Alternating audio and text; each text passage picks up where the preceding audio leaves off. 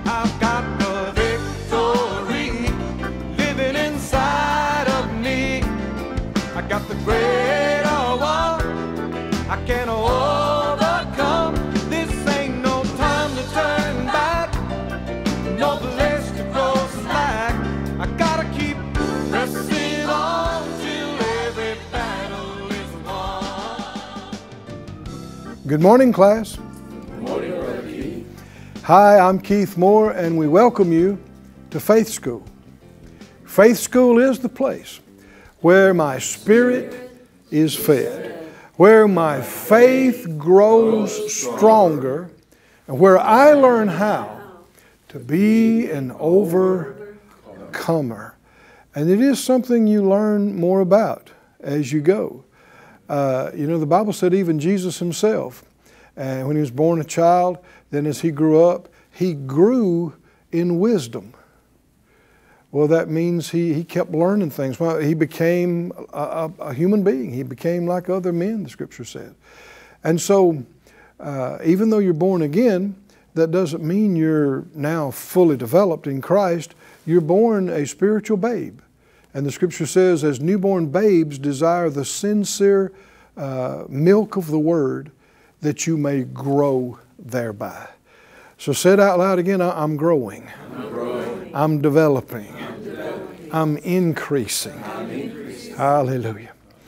Well, Father, all of us agree together today as touching this, asking for the, the things you know would help us to grow the, the quickest and yet develop the most completely and the most solidly in you. We ask for these things and we thank you for your kindness and grace to us in Jesus' name. Amen. Amen.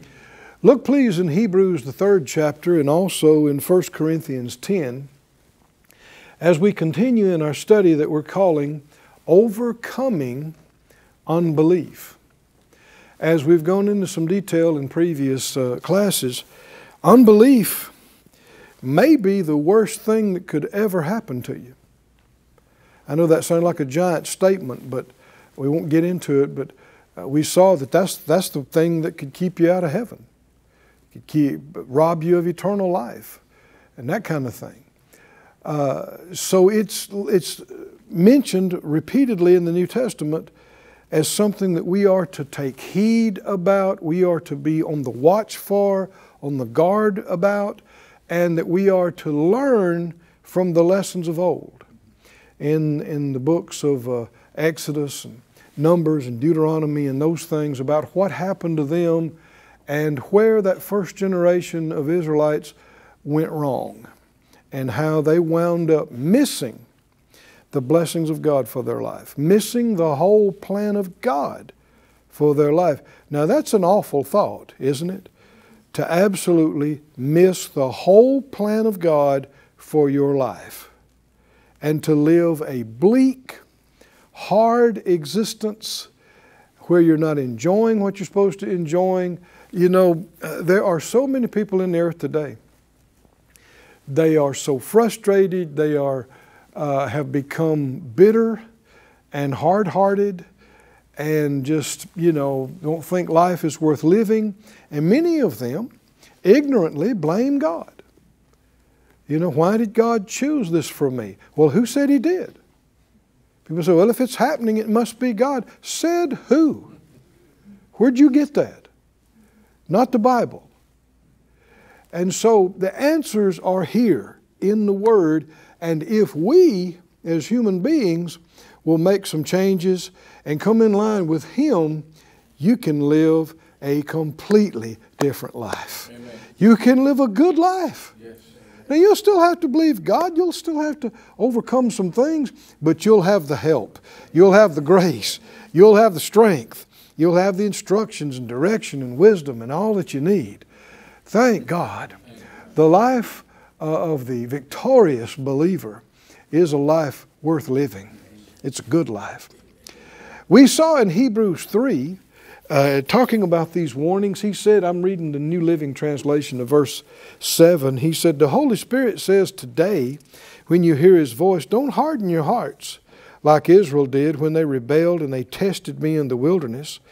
Your ancestors tested and tried my patience, even though they saw my miracles for 40 years. He said, I was angry with them. Their hearts always turn away from me, and they refuse to do what I, I tell them. So he said, They'll never enter my place of rest. Verse 15 Remember what it says today when you hear his voice don't harden your hearts as Israel did when they rebelled. In 1 Corinthians 10, we saw that he mentions that everything that happened to them happened as examples, as types, and they're written for our admonition. And uh, he mentions verse 1, 2, and 3, and 4 that they, all of them were under the cloud, all of them passed through the sea. They were all baptized to Moses in the cloud and the sea. They did eat the same spiritual food, they drank the same spiritual drink. And he is revealing the Spirit of God is that all of that is a type of Christ. He said they drank of that spiritual rock that accompanied them, that went with them, and that rock was Christ. Say it out loud that rock, that, rock. that they all drank of was Christ. Was Christ. Hallelujah. Hallelujah. Now go back to Exodus and let's, let's see what he's referring to the account he's referring to. This is number six in our study of the ten. And if you want to, to learn about the previous five, uh, go online, faithschool.org, and you can see all of them. No charge, won't cost you a thing. Take your time and, uh, and, and go one by one and get caught up with us. In Exodus, you know, uh, 14, 15, 16, we see the previous five incidents where they had an opportunity to show some faith in God, to show some trust, to show some confidence, but missed every opportunity. And you know, every day and every challenge is another opportunity to demonstrate that we believe in God, that we trust God. And it's not that you have to know all the answers in your head, you won't. But it's just that you have this abiding foundation of confidence in God that you stand on. That no matter what happens, or what's not happening, or what you know or you don't know, or understand or you don't understand, you still don't lose it. You still have some peace. Why? God's with me. Right? You still have some positive outlook and even some joyous expectation. What? Well, He will never leave me. He will never forsake me. He will never let me down. He always makes a way out, a way through, a way to overcome. He, he, nothing catches him and by surprise or shocks him. He already had the provision prepared before I knew I had a need.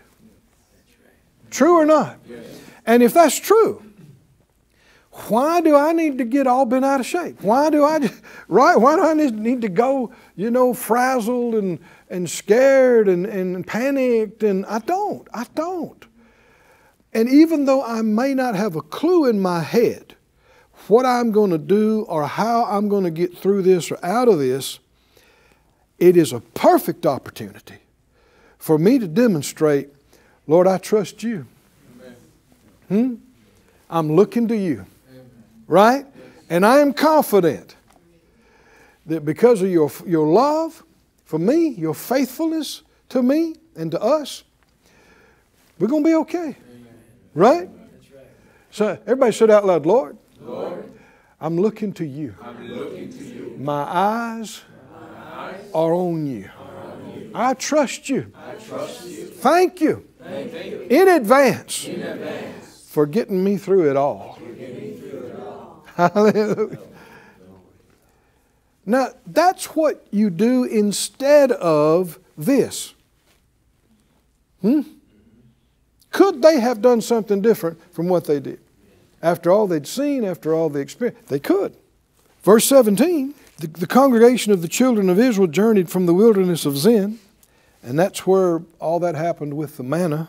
And uh, they pitched in Rephidim. So this is the next incident that we're studying of the 10. This is number six in our list. And there was what? Why, why did this become an incident? No water. Because, of course, now it's all over. Right? Huh? I mean, close the book, right? now you're laughing, but would you have done any better? you're out there. It is the desert. There's a lot of you. Your water reserves are gone. And nobody knows where the next oasis might be. And naturally speaking, you can't just go trekking across the desert without water indefinitely. You will die. And so, when there was no water, the people did chide with Moses. And we were studying yesterday that that word means they strove with him. And strove is a form of the word strife. Strife. And we saw from James 3 that strife, where, where there's envying and strife, there's a manifestation of every kind of evil working and thing. It is literally the manifest presence of the devil. Strife is. So the enemy is at work here. He's manifesting. Why? There, you, you, if you'd have been there, you could have felt it. Have you ever walked into a, a place where people had really been fighting? And even though you didn't hear what had been going on, you could feel it in the room. You see them glaring at each other, and you, you can feel it. You can feel it spiritually and naturally. What, what do you feel? What do you mean you, you feel it? What are you feeling? It's a manifestation of evil, of the presence of evil, which is why you and I need to do whatever it takes to stop it and stay out of it and prevent it. You remember um, Abraham and his nephew Lot traveled with him, and God blessed them with so much livestock that the land couldn't handle all of them. And it got to the point where they were fighting, the, the herders were fighting each other over the water spots. Again, water problems. And uh, at one point, Abram, who is the patriarch, he is the elder, Lot wouldn't have one cow if it wasn't for Uncle Abram. Hmm? I mean, he took him in when his brother had died and, and treated him like a son and like family, and apparently gave him some starter cows, right? And when he would buy or invest, he'd, Lot would get in on it with him, and, and when they would sell, they'd sell at the right time and the right place, and they'd make money, and next thing you know, Lot's a wealthy man and they got too many cows. But Abram goes to Lot and says, Look, we can't have this strife. We cannot have it between, he said, we're brothers, and we cannot have this strife. And so, look, you tell me what you want to do. You want to go that way, I will get out of your way. But this strife is going to stop. And he allowed him to basically pick all the well watered places and put him out in the dry. And he's the elder, he's the patriarch. But he did it. Why? Because he has faith. Oh, come on, can you see this? And he knows strife will mess up my faith.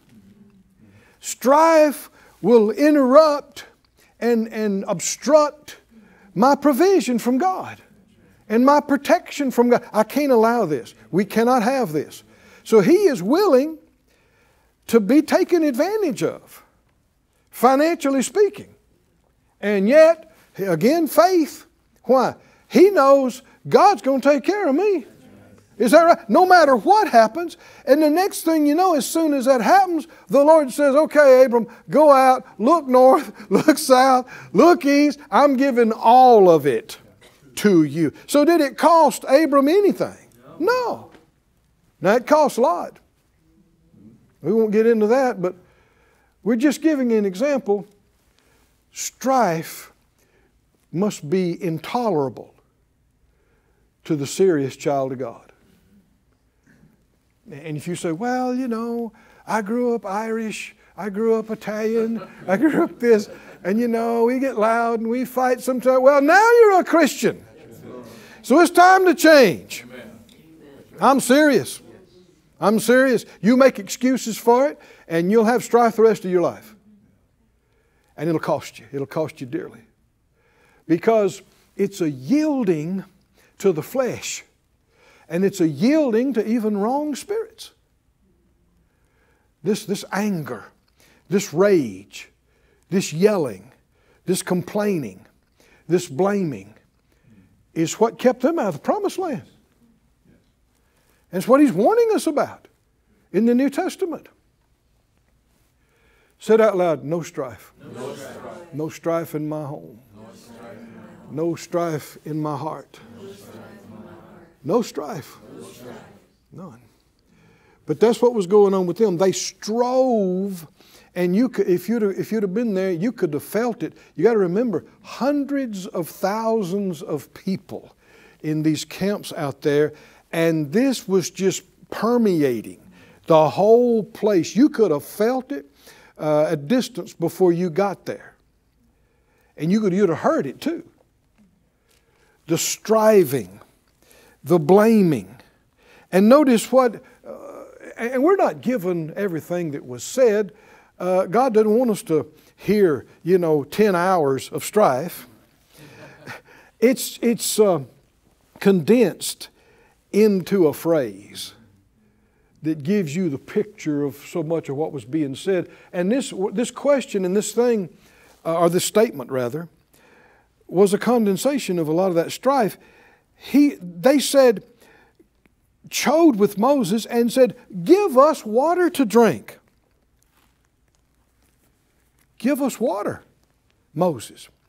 Another characteristic of unbelief is that it blames and pressures other people. It puts pressure on others. Give us water. Well, does he look like a well? What? Huh? Fire hydrant? I mean, what? Now you're laughing, but do people do this in modern times?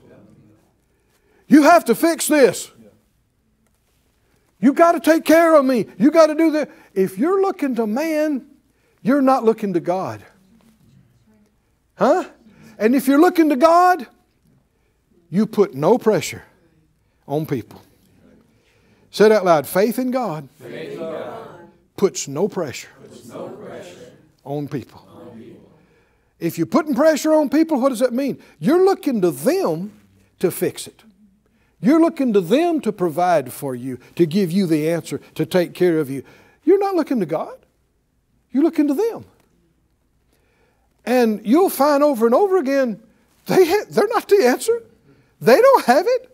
They can't do it, they can't produce it. Now, all you're doing is destroying your relationship with them, putting pressure on them that they can't handle. They can't fix, they can't give you what you're trying to make them give you. They, they can't, and that's frustrating for anybody. Look with me in Genesis at an example of this. Hallelujah. Genesis 30. Aren't we thankful for the Word of God? Genesis 30, which just a few pages back in the, in the scripture here, was the account of, of Rachel and Jacob. And when they got uh, married, um, she couldn't conceive. They, they wanted children and, and had not been able to conceive. Rachel, excuse me, Leah, excuse me, Leah had been able to have children but Rachel had not. And in chapter 30 and verse 1, when Rachel saw that she bare Jacob no children, Rachel envied her sister. Now, didn't, didn't we read about envy being in connection with strife in, in James? Where envying and strife is, there's confusion and every evil work. This is the manifest presence of the devil. Envying her sister, and she said to Jacob, Give me children, or else I die. Now, this is many years removed from the situation we're talking about at Rephidim, but it sounds just like it. Doesn't? What? Give us water. We demand water. You ever heard anything like that in today's? Oh man, we live in the generation of entitlement. Huh? How many people go, we, we deserve, we have a right, we owe, you have to. Well, that means you're faithless, faithless individuals to talk like that and put pressure on other people and demand that other people meet your needs when so many times they simply cannot. Well, what's Jacob's response? she said, Give me children or I'm going to die. How'd she get like this? Thinking on the wrong things. Hmm? Looking at the wrong things. Every day, instead of getting up, thanking God that she existed, that God knew about her, that she's alive, she's healthy, she's got a husband, he cares about her. Do you reckon there's things in her life she could have been thankful for? Huh? And her life's not over. Right? Who said she'd never be able to have a child? And you know, maybe other things are trying to tell her that, but God didn't tell her that. And so she, this, this has been brewing and building up inside her for some time. And every time she sees Leah and those babies, and those children, it chafes her. Instead of thanking God that they're okay, they're healthy, they're in good shape. This is selfish. Class, are y'all awake? This is faith works by love. Well, unbelief works by something else. Can you see this? This is only thinking about yourself. What I don't have. What I don't have. I don't have. Still not pregnant. Still no babies. Still no children. My life means nothing. Lies. Lies. That's not all there is to life. And who said you'll never have a child?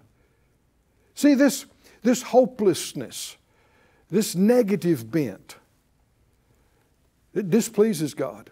It can even anger Him, especially when He's demonstrated His power and faithfulness to you over and over and over again, and still every time something comes up, you slide back into that junk. She said, You give me children, or I'm going to die. he says, Am I God? Am I in God's stead? Pressure, unbelief takes no responsibility for its own situation, blames other people, puts all the blame on them, and then pressures them. You have to fix this. That's faithlessness talking. That's unbelief, displeasing to God. Go back to Exodus. They said, Give us water so we can drink. And Moses says, Why are you chiding with me? And wherefore do you tempt the Lord? Now, we're going to see why he said that. The rest of the passage reveals some things that we're not yet aware of reading this. But he said, You are striving with me, you're fighting with me, and why are you testing the Lord? Testing the Lord. Keep reading. The people thirsted for water, and the people murmured against Moses, and they said, Wherefore is this that you have brought us out of Egypt to kill us, and our children and our cattle with thirst? Now, the enemy, he always tries to influence that there was a sinister plan against you from the start. Because, see, he's not content just to get you to talk unbelief for a day. He wants to sever you from your supply of word, of faith, of God. Because then he can really destroy you. But as long as you're connected to that source of faith, he, you know, he's going to have to keep working on you, and you're liable to win this thing anyway. But if he can sever you so that you decide that your God connection is your problem, can you see now? Now he now he's going to get you to where he can actually destroy you. And so they're saying, this, isn't this what we had said? You brought us out of Egypt to kill us. This was the sinister plan all along. God and Moses had framed up on us. Boy, that's going to a lot of trouble. Is that right? Just to starve somebody of water. I mean, that's there's got to be easier ways to do this than ten signs and wonders and splitting the Red Sea and why rain manna out of heaven when you're wanting people to starve anyway? I mean, that's yeah. But all of this stuff from the enemy is unreasonable. It is illogical. And if he can get you mad enough and bitter enough and upset enough, you won't even stop to realize how stupid what you're saying is. You're just mad. You're just upset. And they're just, they're out to get me. Who's out to get you? Moses. Really? Yes, and Aaron. They're out to kill us. They're out to kill us. No, you've been listening to the wrong stuff. Moses cried to the Lord and he said, What will I do with this people? They be almost ready to stone me. He said, They're ready to kill me, Lord. Somebody say, strife, strife, strife. This sixth incident emphasizes strife, and unbelief is a partner with strife. And let's make up our mind I'm not going to yield to it. Is that right? Said out loud, I refuse, I refuse to yield to strife. to yield to strife. I will live I will live in the peace of God. in the peace of God. Hallelujah. Our time's up for today, but as you can see, we're just getting into this. Come back tomorrow and let's learn some. We want to make sure Moses didn't get stoned, you know.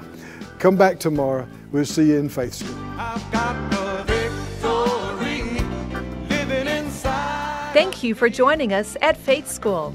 Class is dismissed for today, but you can watch this and other episodes of Faith School free of charge at faithschool.org. For more information, visit our website or call us at 941 702 7390